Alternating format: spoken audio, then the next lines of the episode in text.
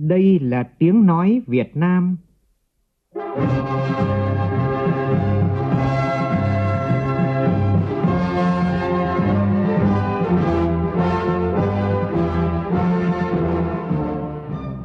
là tiếng nói Việt Nam, phát thanh từ Hà Nội, thủ đô nước Cộng hòa xã hội chủ nghĩa Việt Nam.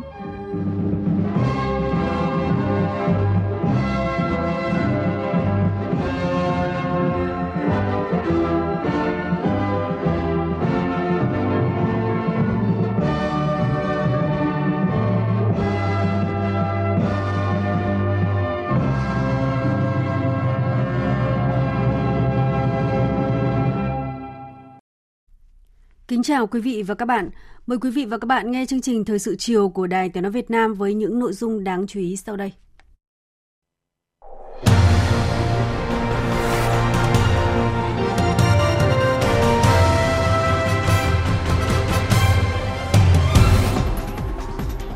Chủ trì hội nghị triển khai chương trình hành động của chính phủ thực hiện nghị quyết số 11 của Bộ Chính trị, Thủ tướng Phạm Minh Chính nhấn mạnh các địa phương trong vùng Trung Du và miền núi phía Bắc cần trở thành vùng phát triển xanh, bền vững và toàn diện là hình mẫu phát triển nhanh của cả nước. Hà Nội ban hành chương trình hành động thực hiện nghị quyết số 15 của Bộ Chính trị, tạo bước bước phá phát triển toàn diện. Việt Nam đứng thứ 5 trong số 35 quốc gia châu Á về độ mở của nền kinh tế theo xếp hạng của cơ quan xếp hạng tín dụng Fitch.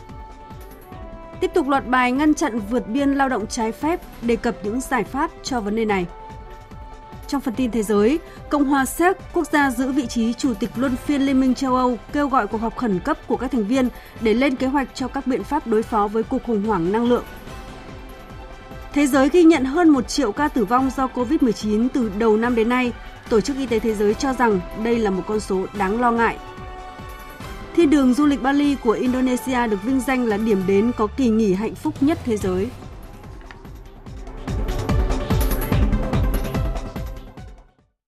Bây giờ là nội dung chi tiết. Đưa nghị quyết đại hội 13 của Đảng vào cuộc sống. Hiện thực hóa khát vọng Việt Nam hùng cường, hạnh phúc.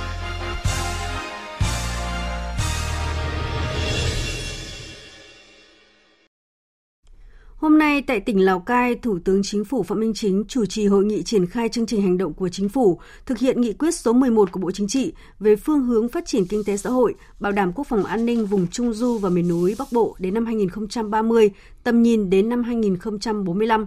Cùng dự có Phó Thủ tướng Thường trực Phạm Bình Minh, Bộ trưởng các Bộ Kế hoạch và Đầu tư, Nông nghiệp Phát triển Nông thôn, Giao thông Vận tải, lãnh đạo 14 tỉnh Trung Du miền núi phía Bắc, 5 tỉnh đồng bằng sông Hồng, các hiệp hội doanh nghiệp doanh nhân, nhà đầu tư trong và ngoài nước. Phóng viên Vũ Khuyên phản ánh. Nghị quyết số 11 của Bộ Chính trị về phương hướng phát triển kinh tế xã hội, bảo đảm quốc phòng an ninh vùng Trung Du và miền núi Bắc Bộ đến năm 2030, tầm nhìn đến năm 2045 là nghị quyết có ý nghĩa đặc biệt quan trọng mục tiêu đến năm 2030 và tầm nhìn đến năm 2045 thành vùng phát triển xanh, bền vững và toàn diện, là hình mẫu phát triển nhanh của cả nước, có 50% số tỉnh nằm trong nhóm các tỉnh phát triển khá của cả nước. Để hiện thực hóa nghị quyết số 11 của Bộ Chính trị, Chính phủ đã ban hành nghị quyết 96 ngày 1 tháng 8 năm 2022 về chương trình hành động thực hiện với mục đích yêu cầu và các chỉ tiêu cụ thể và 6 nhóm nhiệm vụ giải pháp chủ yếu nhằm tháo gỡ khó khăn, thúc đẩy phát triển kinh tế xã hội các địa phương trong vùng và toàn vùng. Chính phủ đã đề ra chỉ tiêu chủ yếu đến năm 2030 là tăng trưởng tổng sản phẩm trên địa bàn vùng đạt 8 đến 9% một năm. Phát biểu tại hội nghị, Thủ tướng Chính phủ Phạm Minh Chính nhấn mạnh, để hiện thực hóa những mục tiêu đã đề ra, chúng ta cần có cách tiếp cận tổng thể với những giải pháp cụ thể linh hoạt, hiệu quả sát thực tiễn. Phải tự lực tự cường, tăng cường phân cấp phân quyền, cá thể hóa trách nhiệm đi đôi với phân bổ nguồn lực phù hợp, xây dựng hệ thống cơ quan hành chính đoàn kết thống nhất liêm chính dân chủ hành động thiết thực hiệu lực hiệu quả lấy người dân doanh nghiệp làm trung tâm phục vụ bảo đảm công khai minh bạch và trách nhiệm giải trình về các nhiệm vụ giải pháp chủ yếu, thủ tướng chỉ rõ. Tôi đề nghị phải tập trung vào công tác quy hoạch. Đây là một nhiệm vụ trọng tâm. Đây là một nhiệm vụ quan trọng, phải tập trung nó vào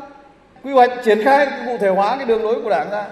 Quy hoạch phải đi trước một bước, phải có cái tư duy đổi mới và tầm nhìn chiến lược. Và quy hoạch phải dựa vào cái tiềm năng khác biệt, cơ hội, đổi trội lợi thế, cạnh tranh của từng vùng, từng tỉnh, của các ông chí để các ông chí làm. Cái việc tập trung cho giải ngân đầu tư công ta có mấy cái chương trình giải ngân, một là giải ngân cho các cái chương trình đầu tư trung hạn, hai là giải ngân cho ba chương trình mục tiêu và ba là giải ngân cho cái chương trình phục hồi. Và phải vừa làm thủ tục vừa xếp hàng, vừa chạy vừa xếp hàng tôi nói rồi. Mà các tỉnh các đồng chí không làm thì ai làm? Phải động viên nhau mà làm, phải nhìn nhau mà làm. Thủ tướng yêu cầu đẩy mạnh phát triển hệ thống kết cấu hạ tầng, trong đó tập trung tháo gỡ điểm nghẽn về hạ tầng giao thông, logistics, hạ tầng xã hội, chuyển đổi số, ứng phó với biến đổi khí hậu, khơi thông và huy động sử dụng hiệu quả các nguồn lực, đẩy mạnh cơ cấu lại kinh tế gắn với đổi mới mô hình tăng trưởng, thúc đẩy chuyển đổi số, phát triển kinh tế xanh, kinh tế tuần hoàn. Về đẩy mạnh xúc tiến thu hút đầu tư, Thủ tướng yêu cầu Bộ Kế hoạch và Đầu tư, các bộ ngành liên quan và các địa phương nghiêm túc nghiên cứu, tiếp thu tối đa các ý kiến phù hợp để ra soát hoàn thiện các quy định pháp luật liên quan và lưu ý trong công tác lãnh đạo chỉ đạo điều hành. Thủ tướng cũng đề nghị các doanh nghiệp, các nhà đầu tư, đối tác phát triển quan tâm đầu tư quy mô lớn hơn, hiệu quả hơn, bền vững hơn với tinh thần lợi ích hài hòa, rủi ro chia sẻ. Xây dựng chiến lược kinh doanh lâu dài bền vững, thực hiện đúng cam kết đầu tư thỏa thuận hợp tác. Bây giờ xúc tiến đầu tư thì phải cải tiến tổ chức một cái hội nghị rất là hoành tráng rồi đến rồi đăng ký rồi đến cái này cũng là cái tốt nhưng mà đã xúc tiến thì phải làm các doanh nghiệp đã hứa thì phải làm nhân dân thì rất là hy vọng các ờ, doanh nghiệp đã làm thì phải là lợi ích thì hài hòa, khó khăn và rủi ro thì chia sẻ. Thì tôi đề nghị chỗ này các tỉnh là phải quán triệt cái tinh thần này. Làm cái việc này nó khó, đầu tư hạ tầng nó khó, thì phải tính toán cái gì để cho người ta bù lại. Và ngược lại, doanh nghiệp có rồi làm tốt rồi thì phải tính toán là mình cũng có lãi. Vì cái mảnh đất này mà mình giàu lên, vì con người ở đây, vì văn hóa ở đây mà mình giàu lên, thì mình cũng phải tìm cách chia sẻ lại thế nó mới bền vững Bên cạnh đó, Thủ tướng cũng đề nghị Đảng bộ, chính quyền, quân và dân các địa phương trong vùng tiếp tục phát huy những kết quả đã đạt được, đoàn kết, ra sức khắc phục những bất cập khó khăn thách thức, nỗ lực phấn đấu thực hiện thành công các mục tiêu nhiệm vụ đề ra trong nghị quyết 11 của Bộ Chính trị, các nghị quyết của Quốc hội, Chính phủ cũng như nghị quyết Đại hội Đảng bộ của các địa phương, thúc đẩy phát triển toàn diện bền vững vùng Trung du và miền núi Bắc Bộ. Cũng tại hội nghị, Bộ Kế hoạch và Đầu tư và các đối tác phát triển đã trao thỏa thuận hợp tác về phát triển bền vững vùng Trung du và miền núi phía Bắc, trao giấy chứng nhận đầu tư, biên bản ghi nhớ cho 14 địa phương trong vùng.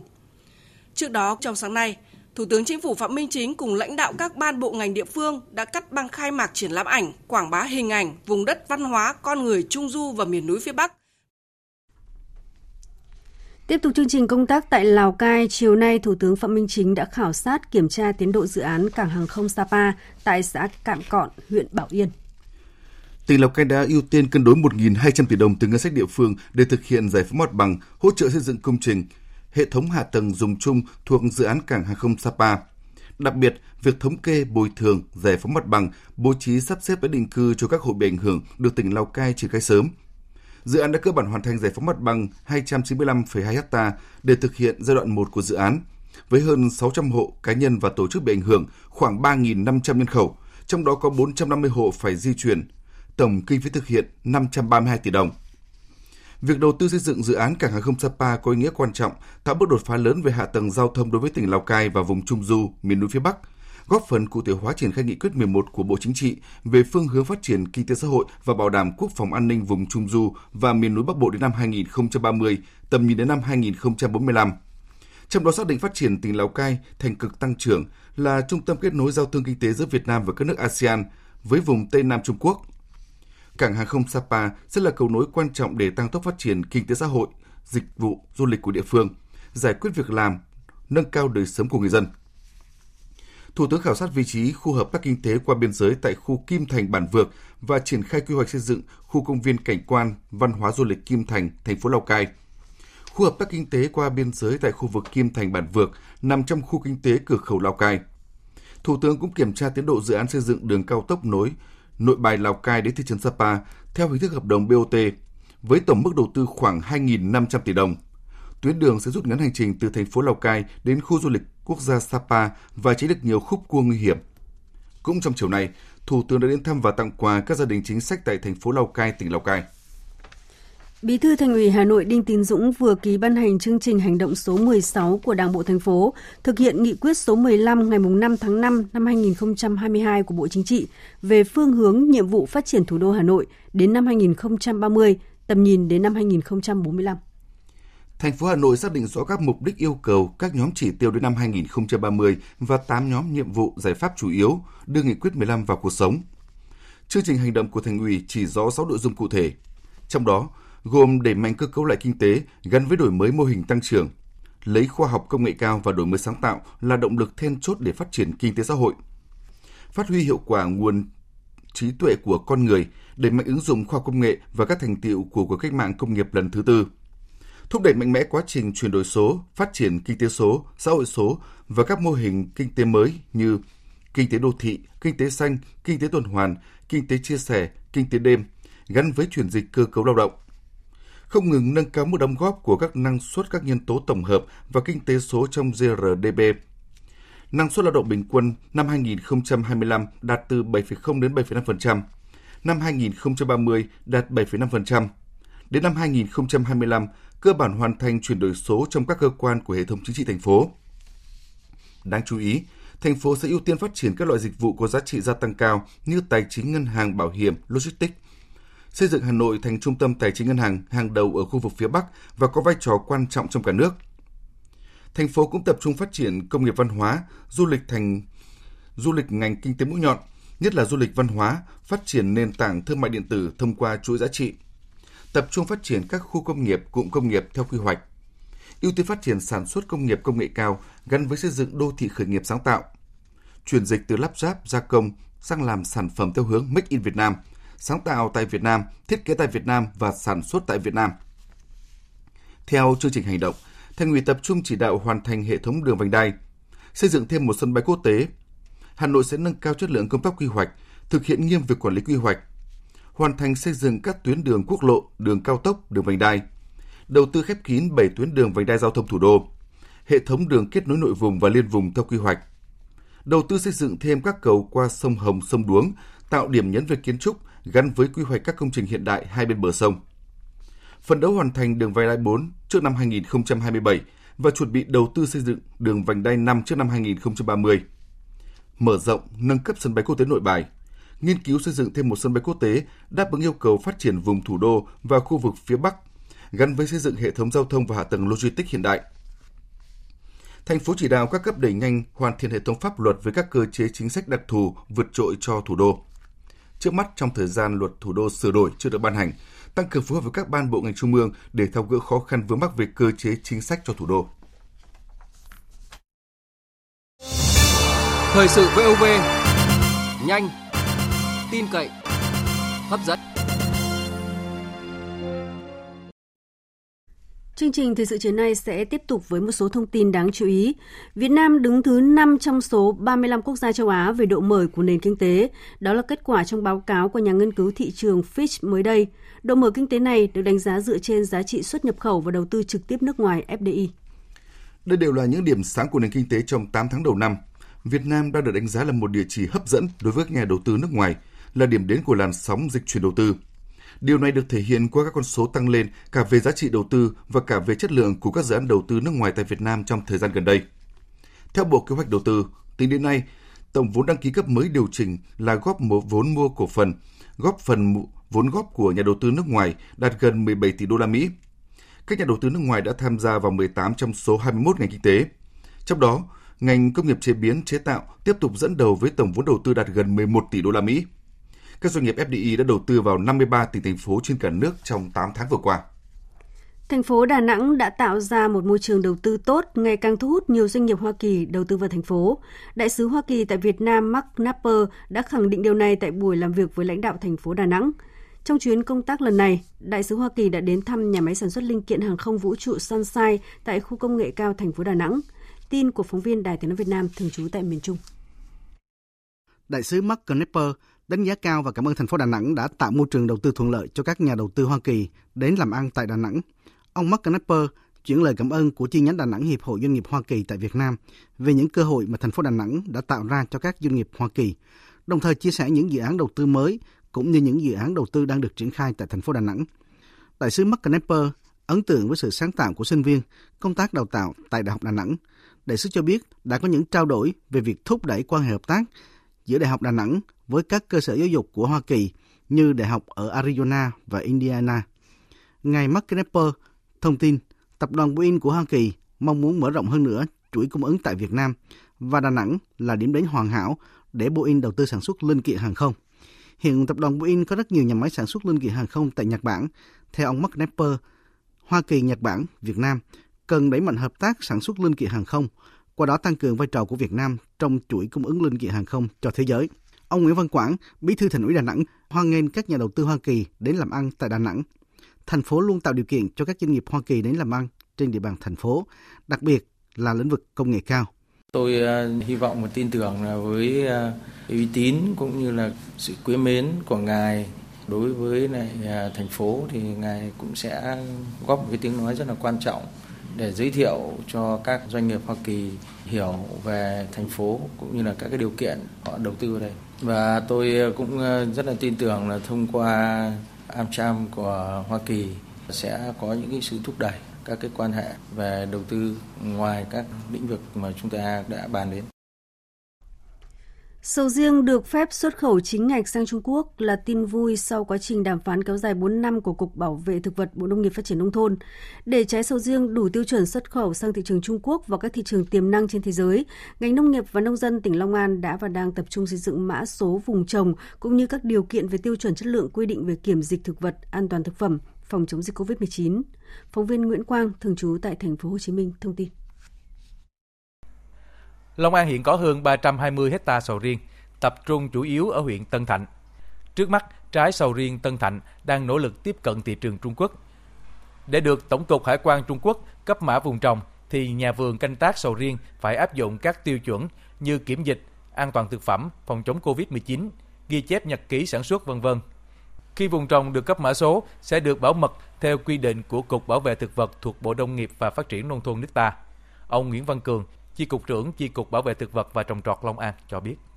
Theo quy định của Bộ Bảo vệ thực vật thì à, cái mã dùng trồng này chỉ thông báo riêng cho cái người đại diện cái dùng trồng thôi, không cho biết hết để tránh trường hợp là mạo danh rồi ăn cắp cái mã số để xuất khẩu. Bên cạnh đó thì chi cục cũng phối hợp với à, trạm kiểm dịch thực vật ở cửa khẩu thường xuyên trao đổi thông tin về cái mã số dùng trồng. Nếu có phát hiện nghi ngờ thì sẽ ngưng lô hàng để kiểm tra. Việc ngành nông nghiệp tập trung thiết lập quản lý mã số vùng trồng, cơ sở đóng gói phục vụ xuất khẩu, hướng dẫn tổ hợp tác, hợp tác xã và nông dân mở rộng diện tích được cấp mã số vùng trồng sầu riêng để xuất khẩu theo đường chính ngạch sang thị trường Trung Quốc và nhiều nước khác trên thế giới sẽ giải được bài toán trúng mùa rớt giá nâng cao giá trị gia tăng, nâng cao thu nhập cho người dân và góp phần xây dựng nền nông nghiệp phát triển bền vững. Xây dựng tour một hành trình 3 điểm đến Bình Định, Phú Yên, Khánh Hòa phục vụ thị trường khách du lịch Trung Quốc, Hàn Quốc và Nhật Bản. Đây là sản phẩm du lịch mà ba địa phương vừa nêu hướng đến trong thời gian tới nhằm khai thác hiệu quả nhất lợi thế du lịch vùng. Tin của phóng viên Thanh Thắng tại miền Trung. Ba tỉnh Bình Định, Phú Yên và Khánh Hòa có sự tương đồng về văn hóa, lối sống, phong tục tập quán, tài nguyên khí hậu, sản phẩm du lịch và vị trí địa lý. Đây là những điều kiện thuận lợi cho việc kết nối, hợp tác phát triển du lịch. Lợi thế ba địa phương duyên hải Nam Trung Bộ này là nằm trên tuyến du lịch xuyên Việt, tài nguyên du lịch phong phú. Các địa phương này cần xác định rõ thế mạnh về tài nguyên, sản phẩm du lịch đặc sắc của từng vùng để xây dựng một sản phẩm du lịch chung, một hành trình ba điểm đến. Từ sự liên kết này, tiếp tục phát triển sản phẩm du lịch chung và kéo dài thời gian lưu trú của du khách tại ba tỉnh. Trước mắt, ngành du lịch ba địa phương cần đào tạo đội ngũ phục vụ du lịch chất lượng cao, phối hợp với các hãng hàng không mở chuyến bay charter, mở chuyến đến một số thành phố lớn của ba nước Trung Quốc, Hàn Quốc và Nhật Bản, tổ chức các hoạt động quảng bá xúc tiến du lịch. Ông Hà Văn Triêu, Phó Tổng cục trưởng Tổng cục Du lịch đề nghị ba tỉnh Bình Định, Phú Yên và Khánh Hòa sớm liên kết, chuẩn bị mọi nguồn lực đón dòng khách từ các nước Trung Quốc, Hàn Quốc và Nhật Bản. Chúng tôi đề nghị là cả ba tỉnh đều có ba sân bay để làm sao các cái chuyến bay quốc tế kết nối trực tiếp đến ba điểm đến này một cách thuận tiện. Và chúng tôi cũng đề nghị là cơ quan quản lý du lịch của các ba địa phương này để tham mưu cho tỉnh để tỉnh phải có hỗ trợ cho các hãng bay mỗi khi mở một đường bay mới. Thêm một sản phẩm du lịch mới xuất hiện tại Huế. Sáng nay tại bến Tòa Khâm, thành phố Huế, hệ thống xe buýt tham quan hai tầng nóc thoáng City Sightseeing do công ty cổ phần du lịch Việt Nam Hà Nội Việt Nam Tourism vận hành chính thức ra mắt tại Thừa Thiên Huế. Mỗi ngày, hệ thống xe buýt 2 tầng thương hiệu City Sightseeing triển khai 15 chuyến xe tuyến City Tour hành trình di sản của đô Huế đi qua 12 điểm rừng nổi tiếng của thành phố Huế như là chợ Đông Ba, Vườn An Hiên, chùa Linh Mụ và chuyến xe tuyến ngắm cảnh đêm Huế tham quan qua cầu Phú Xuân, cầu giã Viên, ngắm cảnh về đêm. Thưa quý vị và các bạn, chỉ còn hơn một tuần nữa, gần 480.000 học sinh các cấp ở Đắk Lắk sẽ bước vào năm học mới 2022-2023. Cũng như nhiều địa phương khác, Đắk Lắk đang đối diện với tình cảnh thiếu hơn 1.200 giáo viên. Ngành giáo dục tỉnh đã và đang chủ động xây dựng các phương án nhằm đảm bảo công tác giảng dạy trong năm học mới này. Phóng viên Tuấn Long, thường trú tại Tây Nguyên phản ánh. Năm học 2022-2023 này, trường tiểu học Cư Bui 2, xã vùng sâu Cư Bui, huyện Cờ Đông Bông có 1.400 học sinh theo học các lớp từ 1 đến 5. Thầy giáo Nguyễn Hồng Thuần, hiệu trưởng nhà trường chia sẻ, hiện trường thiếu tổng cộng 8 giáo viên. Trường thì là có 37 lớp đấy. Thì tính ra là tiếng Anh là, là học ờ, 4 tiết thì phải ít nhất phải là hai hai giáo viên. Tin học thì thì cũng phải thiếu là cũng phải hai giáo viên. Là vừa rồi là kiến nghị là phòng giáo dục đã họp rồi phòng giáo dục nhất trí sẽ là xin bên phòng nội vụ ủy ban huyện là cho một tin học và một tiếng Anh thì ờ, nhà trường sẽ là hợp đồng thời vụ nếu có điều kiện có biên chế về thì sẽ là, là phân là xóa hợp đồng của là thời vụ đó. Ông Huỳnh Viết Trung, quyền trưởng phòng giáo dục và đào tạo huyện cho biết, ngành giáo dục huyện hiện thiếu 133 giáo viên, trong đó chủ yếu là giáo viên mầm non với 80 người, còn lại 53 giáo viên tiểu học. Dù đang thiếu trầm trọng giáo viên, nhưng phòng đã và đang chủ động xây dựng các phương án nhằm đảm bảo công tác giảng dạy cho năm học mới. Đối với ờ, bậc ờ, mầm non thì chúng tôi sẽ giảm cái tỷ lệ trên lớp lại để huy động được cái số học sinh ra lớp đông hơn. Quân là cỡ 1,5 giáo viên trên một lớp thôi, chứ không có bao bố trí theo chuẩn tầm 2 giáo viên trên lớp. Còn đối với ờ, bậc tiểu học, chúng tôi đảm bảo trăm phần trăm các trường học là phải dạy tin học và ngoại ngữ đúng theo chương trình. Thì để thực hiện được việc đó thì chúng tôi phải xã hội hóa Thứ hai, chúng tôi gom các cái điểm trường để cho nó thừa cái biên chế ra. Và một cái giải pháp mà số trường quy mô nhỏ thì cái giáo viên tin học và ngoại ngữ họ sẽ dạy liên trường để đảm bảo cho năm học mới. Còn tại huyện Crong Búc, năm học 2022-2023 này cũng đón khoảng 14.000 học sinh theo học các bậc từ mầm non đến trung học cơ sở tại 46 trường học. Tương tự như huyện Crong Bông, ngành giáo dục huyện Crong Búc cũng đang thiếu 110 giáo viên. Tuy nhiên không giống như Crong Bông, số lượng giáo viên thiếu ở Crong Búc trải đều ở cả ba cấp học, từ mầm non đến trung học cơ sở. Trong đó, mầm non thiếu nhiều nhất với 58 giáo viên, tiểu học là 38 người, còn lại 18 giáo viên trung học cơ sở. Ông Nguyễn Đình Khả, trưởng phòng giáo dục và đào tạo huyện, chia sẻ về kế hoạch giảng dạy của ngành giáo dục Crong Búc năm học mới 2022-2023 trong bối cảnh địa phương đang thiếu giáo viên trầm trọng. Phòng giáo dục ờ, tham mưu cho ủy ban huyện là tuyển sinh chưa bố trí đủ theo số lượng của giáo viên. À, ví dụ như bậc mầm non là quy định là 2,2. Bây giờ mình không bố trí đủ 2,2 giáo viên một lớp mà bố trí 1,5, 1,6 thì như vậy là cơ bản là cũng đáp ứng học sinh trên lớp. Của tiêu học quy định là 1,5 thì mình bố trí khoảng cỡ chừng 1,3, 1,2. Bậc trung học cơ sở giờ đầu là mình thiếu 18 người. Môn thì thiếu môn thì thừa cái đó thì nói chung là sắp xếp bố trí được. Năm học mới này, tỉnh Đắk Lắk có 478.180 học sinh theo học tại 1.071 trường học, từ mầm non đến trung học phổ thông và giáo dục thường xuyên, giáo dục nghề nghiệp. Hiện Đắk Lắk đang thiếu 1.260 giáo viên. Ông Phạm Đăng Khoa, Giám đốc Sở Giáo dục và Đào tạo Đắk Lắk cho biết. Đối với Đắk Lắk là đang chờ cái là giao cái chỉ tiêu bổ sung của chính phủ về ngành giáo dục đã tham mưu ủy ban tỉnh phân bổ cái chỉ tiêu mà được giao bổ sung đó cho những cái địa phương đang thiếu nhiều. Ví dụ như rông bông hay lắc ở rong bút đấy là những cái huyện nghèo. Chủ yếu là ưu tiên bổ sung cho mầm non. Còn đối với những cái huyện mà khá hơn, những cái trung tâm mà khả năng xã hội hóa được thì thì thì sẽ tính toán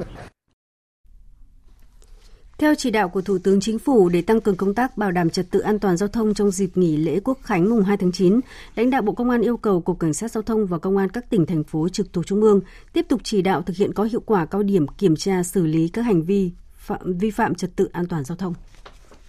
Lực lượng cảnh sát giao thông sẽ tập trung tuần tra khép kín, tăng cường sử dụng các thiết bị nghiệp vụ kiểm soát, xử lý nghiêm hành vi vi phạm trật tự an toàn giao thông.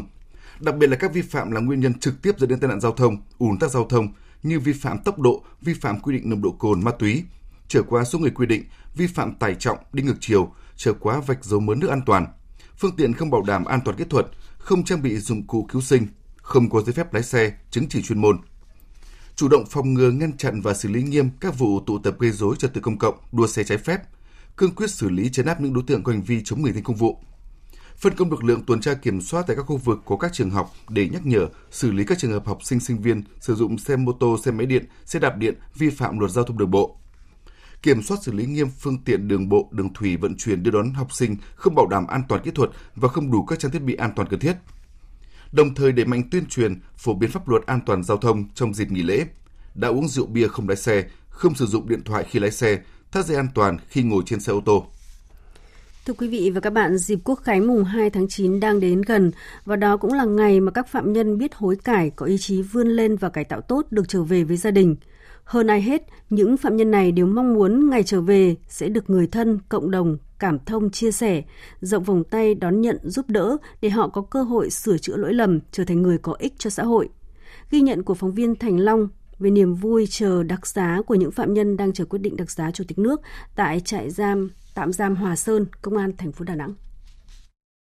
Những ngày cuối tháng 8, tại trại tạm giam Hòa Sơn, công an thành phố Đà Nẵng, phạm nhân Nguyễn Sáu, 45 tuổi, chú huyện Hòa Vang, thành phố Đà Nẵng đứng ngồi không yên khi chỉ còn ít ngày nữa sẽ được đặc xá, tha tù trước thời hạn trở về với gia đình. Phạm nhân Nguyễn Sáu bị kết án 3 năm 6 tháng tù do lái xe ô tô đâm chết người. Suốt 2 năm rưỡi qua, ông luôn cố gắng chấp hành tốt mọi nội quy, quy định của trại tạm giam,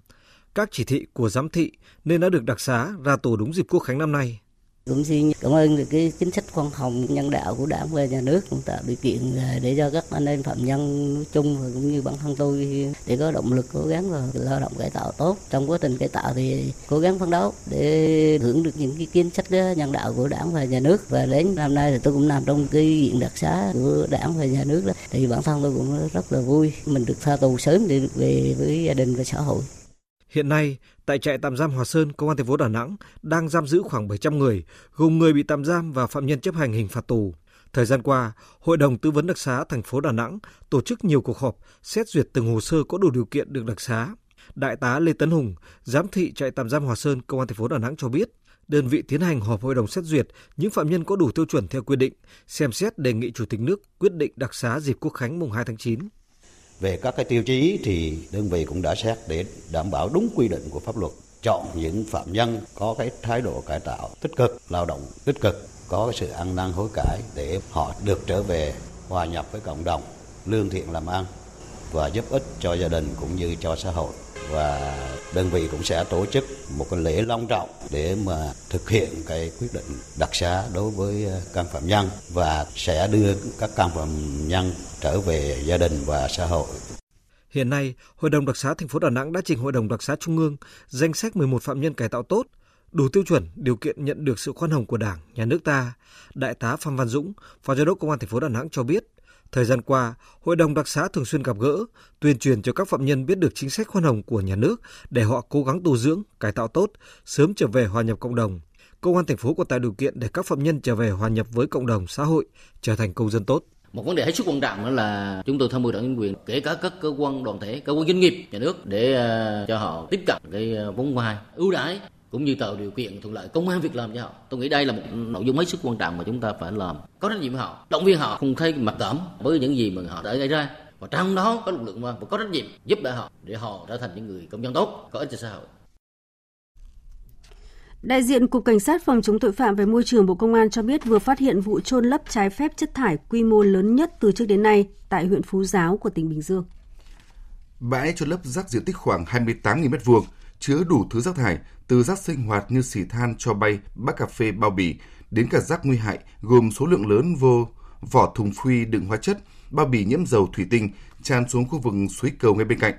Đáng chú ý, nguồn nước từ suối cầu chảy ra sông Bé.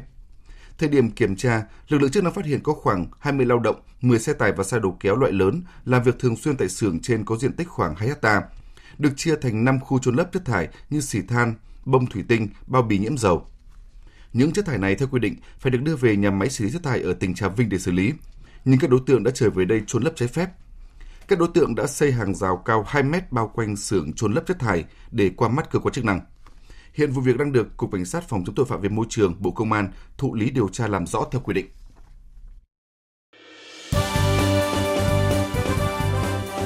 Thời sự tiếng nói Việt Nam. Thông tin nhanh. Bình luận sâu. Tương tác đa chiều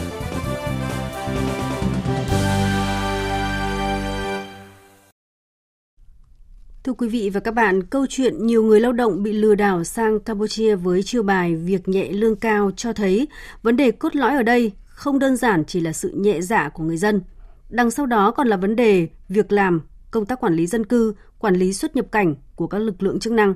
Điều này đặt ra bài toán cho nhiều bên liên quan cùng phải vào cuộc để giải quyết. Tiếp tục lật bài ngăn chặn nạn vượt biên lao động trái phép bằng cách nào? Nhóm phóng viên Đài Tiếng nói Việt Nam tại Thành phố Hồ Chí Minh đề cập vấn đề cần ba tăng để ngăn nạn vượt biên lao động trái phép. Hầu hết nạn nhân vướng bẫy lừa việc làm ở Campuchia ở độ tuổi rất trẻ và trình độ thấp, việc làm bấp bênh. Họ dễ mắc bẫy khi nghe những lời mật ngọt. Từ thực tiễn đấu tranh phòng chống vượt biên lao động trái phép ở biên giới, Trung tá Đoàn Trọng Nghĩa, đồn trưởng đồn biên phòng cửa khẩu quốc tế Hoa Lư tỉnh Bình Phước cho rằng giải pháp tuyên truyền để tăng nhận thức cho người lao động là rất quan trọng. Đấy, vì người ta cũng chỉ biết là ừ, nghe người này nói, nghe người kia nói sang bên đấy làm việc lương nó cao. Đối với lại anh em làm ở tại khu vực cửa khẩu thì khi xuất nhập cảnh thì anh em cũng có nắm tình hình, cũng có cái bước là tuyên truyền, trao đổi để cho công dân người ta biết thêm một số cái thông tin cần thiết trước khi sang bên đấy. Luật sư Nguyễn Văn Hậu, Phó chủ nhiệm đoàn luật sư thành phố Hồ Chí Minh cho rằng để ngăn chặn nạn mua bán người cũng như lao động ra nước ngoài làm việc trái phép đang có chiều hướng gia tăng, cần cải thiện đời sống người dân ở vùng khó khăn và tích cực tuyên truyền để họ cảnh giác trước những thủ đoạn của bọn tội phạm. Người dân phải hiểu biết thì mới tránh được những cái chiêu lừa là phải có việc làm thu nhập đầy đủ thì mới không tìm đến những cái việc nhẹ lương cao. Và cơ quan chính quyền cùng với cá nhân tổ chức đó thì chúng ta cũng cần phải cung cấp những cái kiến thức kinh nghiệm để làm sao phòng tránh cũng như là để làm sao họ có cơ hội có việc làm để chúng ta ngăn chặn triệt để thể nạn mua người các cái hành vi vi phạm pháp luật tiếp cận ở góc độ việc làm phó giáo sư tiến sĩ Nguyễn Thị Lan Hương nguyên Viện trưởng Viện Khoa học Lao động và Xã hội, Bộ Lao động Thương binh và Xã hội cho rằng, để góp phần ngăn nạn vượt biên lao động trái phép, thì việc tạo công an việc làm, đào tạo nghề cho lao động ở các địa phương vùng biên giới là căn cơ. Tuy nhiên, theo bà Hương, hiện tượng buôn bán người lâu nay không phải do thiếu việc làm, mà từ những thông tin sai lệch. Bởi kể cả khi có việc làm, thì nhiều người vẫn sẵn sàng ra nước ngoài nếu thấy có cơ hội tốt hơn, nghe lời hứa hẹn lương cao. Cho nên quan trọng là phải có đường dây nóng để khi có sự cố, người lao động báo về cho gia đình, cho chính quyền địa phương để các cơ quan chức năng kịp thời can thiệp phải có thông tin tuyên truyền là nếu như có vấn đề gì, có đường dây nóng vô cùng quan trọng. Bên bộ lao động là phải thành lập một cái đường dây nóng về cái việc lao động cưỡng bức. Cái đường dây nóng này nó phải xuyên biên giới. Bây giờ zalo của việt nam là có thể gọi từ nước ngoài về rồi, chẳng may mà có chuyện gì. Là người ta kêu cứu về. Mình là có cái hệ thống cán bộ mạng lưới ở tận đến thôn xã nhớ rất hay làm các khảo sát về việc làm thì nhân dịp này tuyên truyền rất là rộng rãi về những cái thủ đoạn những cạm bẫy mọi muôn người để cho người ta biết. Hiện mỗi ngày tại các cửa khẩu ở biên giới Tây Nam có hàng ngàn người xuất cảnh sang Campuchia, Thái Lan để làm việc và du lịch. Nhiều nhất là tại cửa khẩu Một Bài, tỉnh Tây Ninh với khoảng từ 2.000 đến 3.000 người một ngày. Tại đây cũng có hơn 40 công ty dịch vụ lữ hành đăng ký thực hiện thủ tục cho khách hàng. Thời điểm đầu và cuối các kỳ nghỉ lễ, lượng du khách người lao động qua lại cửa khẩu Một Bài bằng hộ chiếu có thể lên đến hơn 10.000 người.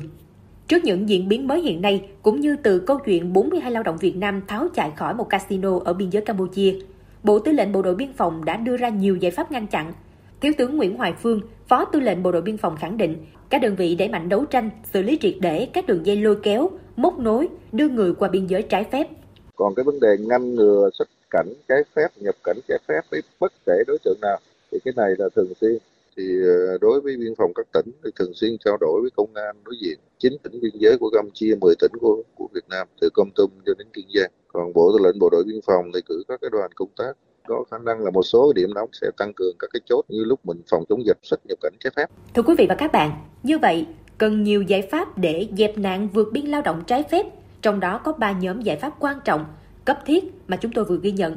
Cùng với những giải pháp đó và thực hiện nghiêm các quy định hiện hành của pháp luật, hy vọng trong thời gian tới sẽ dần dẹp bỏ được nạn vượt biên lao động trái phép, ngăn chặn hệ lụy nó gây ra. Trong thông tin liên quan, hôm nay Đại sứ quán Việt Nam tại Campuchia tiếp tục đưa ra lời cảnh báo về các đường dây lừa đảo diễn ra gần đây về các trường hợp công dân Việt Nam bị lôi kéo lừa sang Campuchia làm việc bất hợp pháp. Văn Đỗ, phóng viên Đài tiếng nói Việt Nam thường trú tại Campuchia, thông tin. Trao đổi với phóng viên Đài tiếng nói Việt Nam thường trú tại Campuchia ngày hôm nay, ông Trần Văn Phương, trưởng phòng lãnh sự Đại sứ quán Việt Nam tại Campuchia cho biết, trong thời gian qua, một số đối tượng đã sử dụng mạng xã hội lôi kéo người dân vượt biên trái phép sang Campuchia với lời hứa việc nhẹ lương cao, thậm chí không đòi hỏi về trình độ chuyên môn, bằng cấp, có khi sẵn sàng hỗ trợ chi phí thủ tục nhập cảnh nhằm dụ dỗ người lao động ra nước ngoài làm việc bất hợp pháp. Hệ quả là có nhiều trường hợp sau khi được đưa ra nước ngoài đã bị cưỡng bức làm việc quản thúc nghiêm ngặt, chế độ đãi ngộ và tiền lương không được đảm bảo như cam kết hứa hẹn. Trong thời gian này, Bộ phận Bảo hộ Công dân của các cơ quan đại diện của Việt Nam tại Campuchia nhận được nhiều đơn thư, điện thoại đề nghị hỗ trợ đưa về nước các trường hợp công dân bị dụ dỗ, lừa gạt để đi lao động làm việc bất hợp pháp với vỏ bọc việc nhẹ lương cao, tập trung chủ yếu ở một số tỉnh phía đông nam và duyên hải miền nam của Campuchia như tỉnh Svay Rieng, tỉnh Presianuk. Có trường hợp bị dụ dỗ còn ở độ tuổi vị thành niên, thậm chí đồng bào dân tộc thiểu số.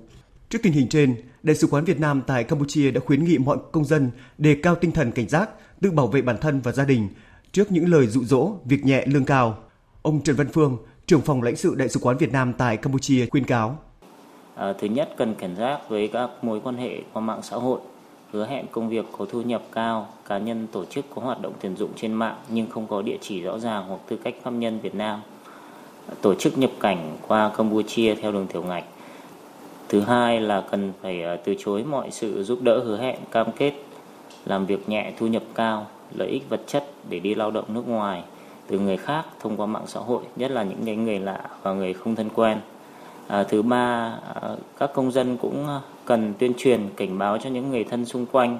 về thủ đoạn của các đối tượng hứa hẹn à, việc làm nhàn hạ thu nhập cao để lừa bán nạn nhân ra nước ngoài nhằm cưỡng bức lao động tổ chức à, nhập xuất cảnh à, bất hợp pháp. Và cuối cùng thì à,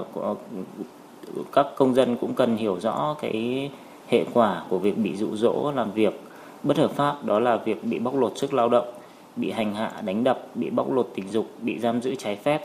bị bắt giữ làm con tin đòi tiền chuộc từ gia đình.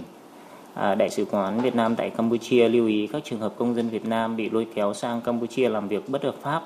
trong trường hợp cần thiết, đề nghị liên hệ thông qua Tổng đài Bảo hộ Công dân của Bộ Ngoại giao hoặc qua đường dây nóng bảo hộ công dân của các cơ quan đại diện Việt Nam tại Campuchia để được hỗ trợ.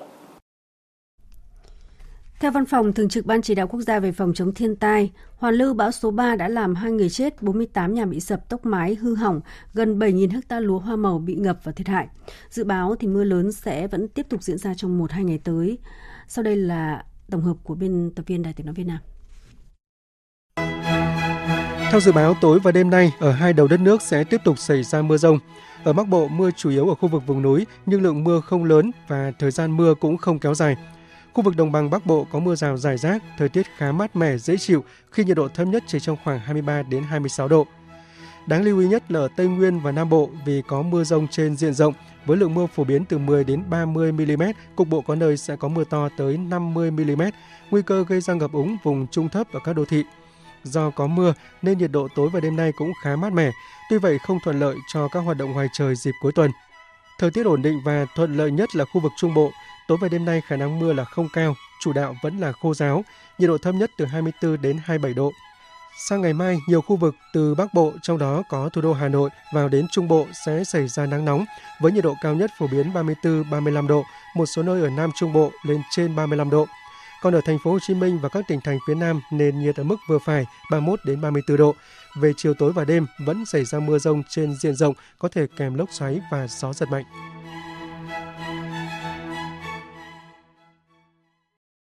Mời quý vị và các bạn tiếp tục theo dõi chương trình thời sự chiều nay của Đài Tiếng nói Việt Nam. Đêm 26 tháng 8 tức trưa nay theo giờ Việt Nam, hội nghị lần thứ 10 kiểm điểm hiệp ước không phổ biến hạt nhân đã kết thúc sau gần 4 tuần tại trụ sở Liên Hợp Quốc. New York, Mỹ với những cuộc thảo luận sâu rộng về những chủ đề mới trong ba trụ cột chính của hiệp ước gồm giải trừ vũ khí hạt nhân, chống phổ biến hạt nhân và sử dụng công nghệ hạt nhân vì mục đích hòa bình. Tại đây, Việt Nam đã góp phần thúc đẩy vai trò của hiệp ước đối với an ninh toàn cầu, song các nước thành viên hiệp ước đã không đạt được nhất trí về văn kiện cuối cùng.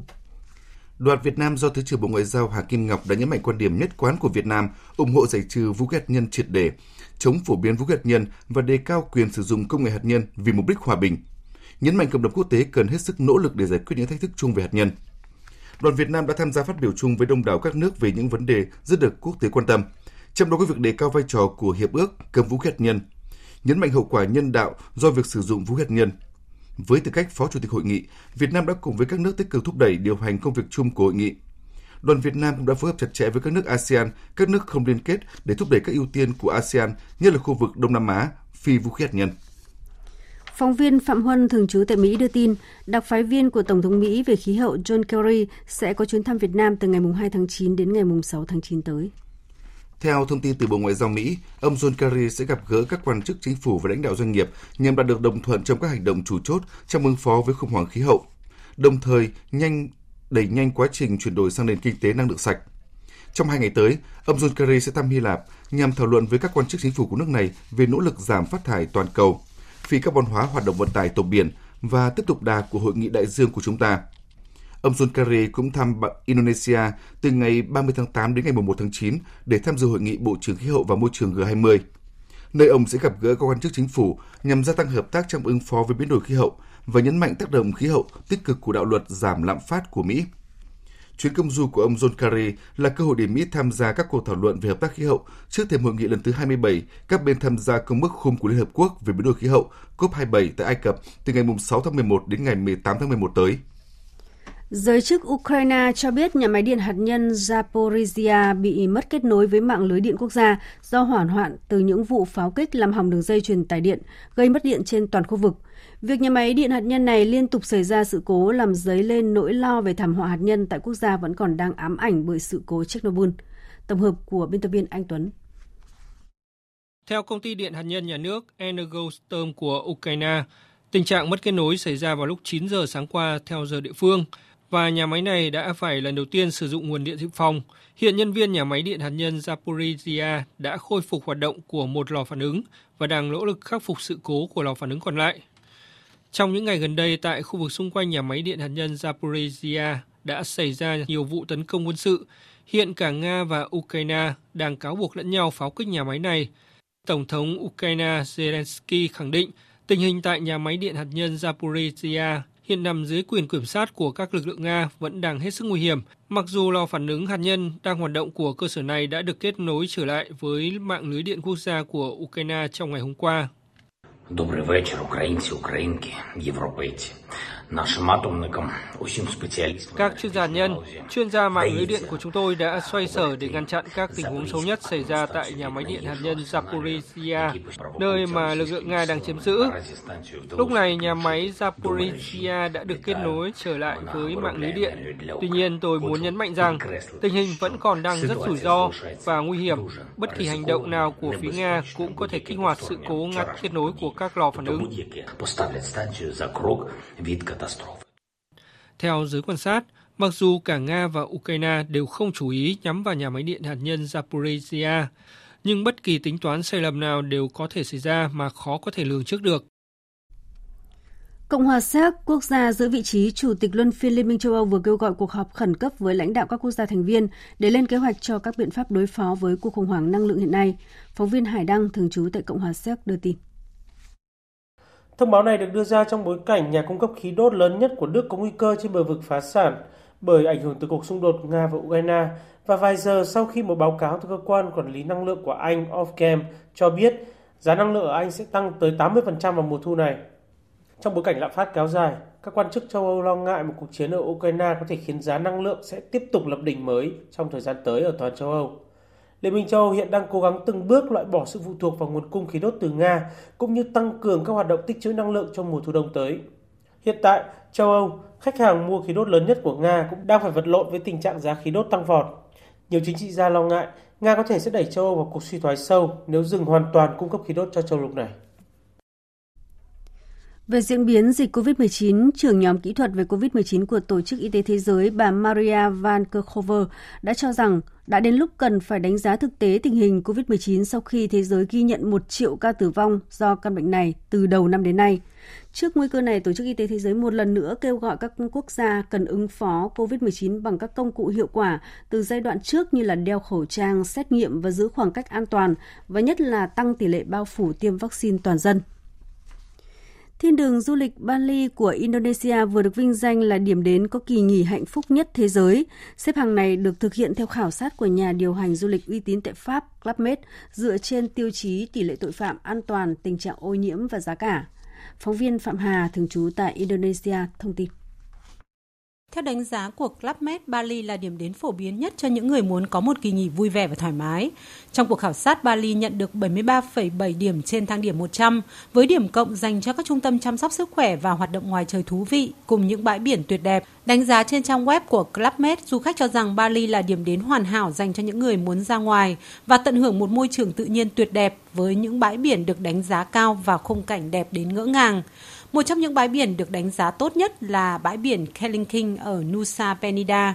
Sau khi dịch COVID-19 hạ nhiệt và các hoạt động kinh tế được nối lại, Indonesia đặt mục tiêu thu hút 1,5 triệu du khách nước ngoài tới thăm Bali trong năm nay. Ngoài mục tiêu về du khách quốc tế, Indonesia cũng đưa ra mục tiêu thu hút khoảng 7 triệu du khách nội địa tới thăm Bali trong năm 2022. 60 năm quan hệ Việt-Lào, mãi mãi xanh tươi, đời đời bền vững. 60 năm quan hệ Việt-Lào, mãi mãi xanh tươi, đời đời bền vững.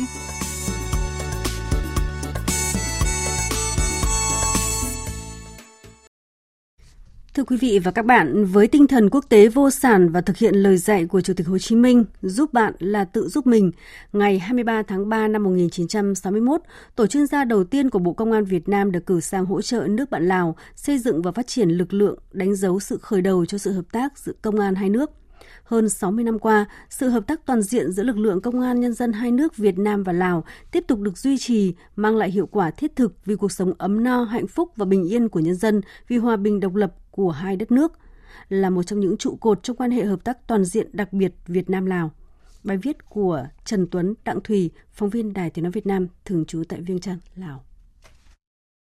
Sự đóng góp quan trọng của Công an Việt Nam đã gắn liền với sự trưởng thành và ngày càng vững mạnh của lực lượng Công an Nhân dân Lào trong hơn 60 năm qua. Kết quả trong quan hệ hợp tác giữa Bộ Công an Lào và Bộ Công an Việt Nam đã góp phần vào vun đắp củng cố cho mối quan hệ hữu nghị vĩ đại Việt Nam và Lào.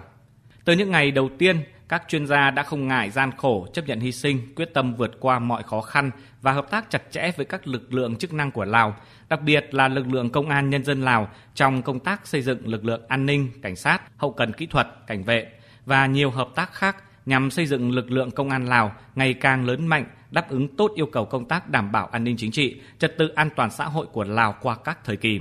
Đại tướng Vị Lay Lakhampong, Ủy viên Bộ Chính trị, Phó Thủ tướng Bộ trưởng Bộ Công an Lào khẳng định, những thành tích mà lực lượng công an Lào đạt được trong thời gian qua không thể thiếu sự quan tâm giúp đỡ chân tình của lực lượng công an Việt Nam. Hai bên đã cùng nhau kề vai sát cánh, đồng cam cộng khổ, chia ngọt sẻ bùi để cùng nhau đấu tranh chống lại kẻ thù chung. Đại tướng Vị Lay Lakhampong nhấn mạnh. Dòng máu hồng của hai đất nước Lào Việt Nam đã chảy hòa quyện vào nhau trong cuộc kháng chiến ác liệt để đánh bại kẻ thù chung. Do đó, tình đoàn kết này đã trở thành một tình đoàn kết hiếm có trên thế giới và chỉ hai nước chúng ta mới có tình đoàn kết như vậy. Thời gian qua, tình hình khu vực và thế giới có nhiều diễn biến phức tạp khó lường, ảnh hưởng của thiên tai, dịch bệnh hoành hành. Tuy nhiên, lực lượng công an của hai nước đã triển khai thực hiện tốt các biên bản ghi nhớ, thỏa thuận đã được ký kết về hợp tác an ninh Việt Nam-Lào, phối hợp chặt chẽ hiệu quả trong công tác đảm bảo an ninh quốc gia của mỗi nước, chủ động trong công tác phòng ngừa, đấu tranh, ngăn chặn kịp thời mọi loại tội phạm, kiên quyết không để thế lực thù địch phản động phá hoại sự ổn định chính trị, an ninh trật tự ở mỗi nước, không để xảy ra các tình huống bất ngờ. Đánh giá về kết quả hợp tác giữa Bộ Công an hai nước, Đại tướng Tô Lâm, Ủy viên Bộ Chính trị, Bộ trưởng Bộ Công an Việt Nam cho biết. Với tình cảm hạt gạo cắn đôi, cộng rau bẻ lửa, lực lượng công an nhân dân hai nước Việt Nam Lào đã cùng nhau đập tan mọi âm mưu phá hoại của các thế lực thù địch, đặc biệt là mưu hoạt động chia rẽ tình đoàn kết hữu nghị vĩ đại, hợp tác toàn diện giữa nhân dân hai nước Việt Nam và Lào. Sự hợp tác chặt chẽ hiệu quả giữa lực lượng công an nhân dân hai nước chúng ta đã có phần quan trọng vào công cuộc xây dựng và phát triển đất nước, gìn giữ môi trường hòa bình của mỗi nước cũng như trong khu vực chúng ta. Không chỉ triển khai hiệu quả toàn diện các cơ chế hợp tác, Bộ Công an Việt Nam và Lào còn thường xuyên gặp gỡ, trao đổi đoàn lãnh đạo các cấp, tham vấn thảo luận thống nhất và tham mưu cho lãnh đạo cấp cao phương án giải quyết và cùng giải quyết các vấn đề an ninh trong tình hình mới, cùng nhau làm tròn trọng trách cao cả mà Đảng, Nhà nước và nhân dân hai nước Việt Nam và Lào giao phó, xứng đáng là lực lượng nòng cốt bảo vệ Đảng, bảo vệ chế độ, bảo vệ cuộc sống ấm no, hạnh phúc của nhân dân hai nước Việt Nam và Lào. Quý vị và các bạn vừa nghe bài viết của phóng viên Đài Tiếng nói Việt Nam thường trú tại Lào đề cập hợp tác giữa công an Việt Nam và Lào. Tiếp nối chương trình thời sự chiều nay là trang tin thể thao.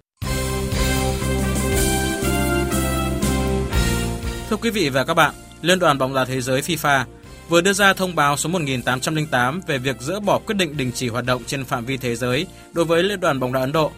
Việc FIFA khôi phục quyền thành viên cho Liên đoàn bóng đá Ấn Độ đồng nghĩa đội tuyển quốc gia Ấn Độ có thể góp mặt tại giải quốc tế do Liên đoàn bóng đá Việt Nam tổ chức vào tháng 9 tới. Giải đấu này nằm trong kế hoạch chuẩn bị của đội tuyển Việt Nam cho giải bóng đá vô địch Đông Nam Á 2022. Giải bóng đá quốc tế do VFF tổ chức sẽ có sự tham dự của đội tuyển Việt Nam và hai đội tuyển khách mời là Singapore và Ấn Độ.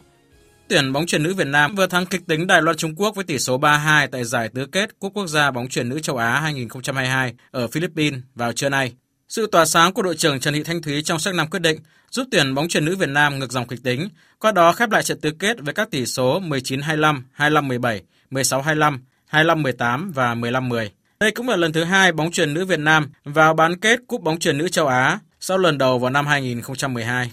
Hôm qua, giải vô địch súng hơi quốc gia năm 2022 đã bước vào ngày thi đấu thứ ba với 3 nội dung chung kết. Ở nội dung chung kết 10 m súng trường hơi di động tiêu chuẩn nam trẻ, vận động viên Vũ Quốc Triệu đoàn quân đội giành huy chương vàng. Ở nội dung 10 m súng trường hơi nam, Nguyễn Minh Quang là người mang về tấm huy chương vàng đầu tiên cho đoàn Vĩnh Phúc. Còn tấm huy chương vàng cuối cùng trong ngày thuộc về đoàn thành phố Hồ Chí Minh với cặp đôi Nguyễn Trường Giang và Trần Hoàng Gia Bảo ở nội dung 10 m súng trường hơi hỗn hợp đồng đội trẻ. Anh Hồ Thái Tâm, trưởng ban huấn luyện đội bắn súng thành phố Hồ Chí Minh cho biết. Các đoàn cũng đã có một sự chuẩn bị cũng rất là chu đáo. Thì vào trong cái loại chung kết theo luật mới thì cái sự rượt đuổi, một cái sự may mắn và sự may mắn đó cũng một tí may mắn đó cũng đã đến với Hồ Chí Minh và chúng tôi đã làm được những điều đó. Sáng nay tại hồ bơi Trung tâm Đào tạo huấn luyện và thi đấu thể dục thể thao tỉnh An Giang đã diễn ra giải bơi lặn vô địch các câu lạc bộ quốc gia năm 2022. Giải năm nay thu hút gần 250 vận động viên đến từ 26 tỉnh thành phố ngành trong cả nước tham gia, tranh tài ở 154 nội dung. Trong khi đó, ngày thi đấu thứ hai giải canoeing trẻ quốc gia 2022 đã diễn ra không thực sự thuận lợi khi trời đổi mưa và có gió lớn, khiến cho một vài vận động viên bị lật thuyền và phải về bờ bằng thuyền cứu hộ. Trong bối cảnh này, đoàn Quảng Ninh có sự bứt phá ấn tượng trên bảng xếp hạng huy chương khi tạm thời dẫn đầu toàn đoàn với 6 huy chương vàng, một huy chương bạc. Xếp thứ hai là đoàn Hà Nội với 4 huy chương vàng, 3 huy chương bạc và 4 huy chương đồng. Trong khi đó có cùng 4 huy chương vàng, nhưng đoàn Hải Dương chỉ xếp thứ ba do chỉ có 2 huy chương bạc và 5 huy chương đồng. Vận động viên Lý Thị Thủy, đội canoeing Quảng Ninh cho biết. Em cũng rất vui, tại vì em run quá nên là bơi với mấy chị ấy, nên là được huy chương nên là rất vui ạ. Bí quyết của bọn em là bơi chắc trèo, ngồi đạp chân vững vào, tinh thần phải vững ạ.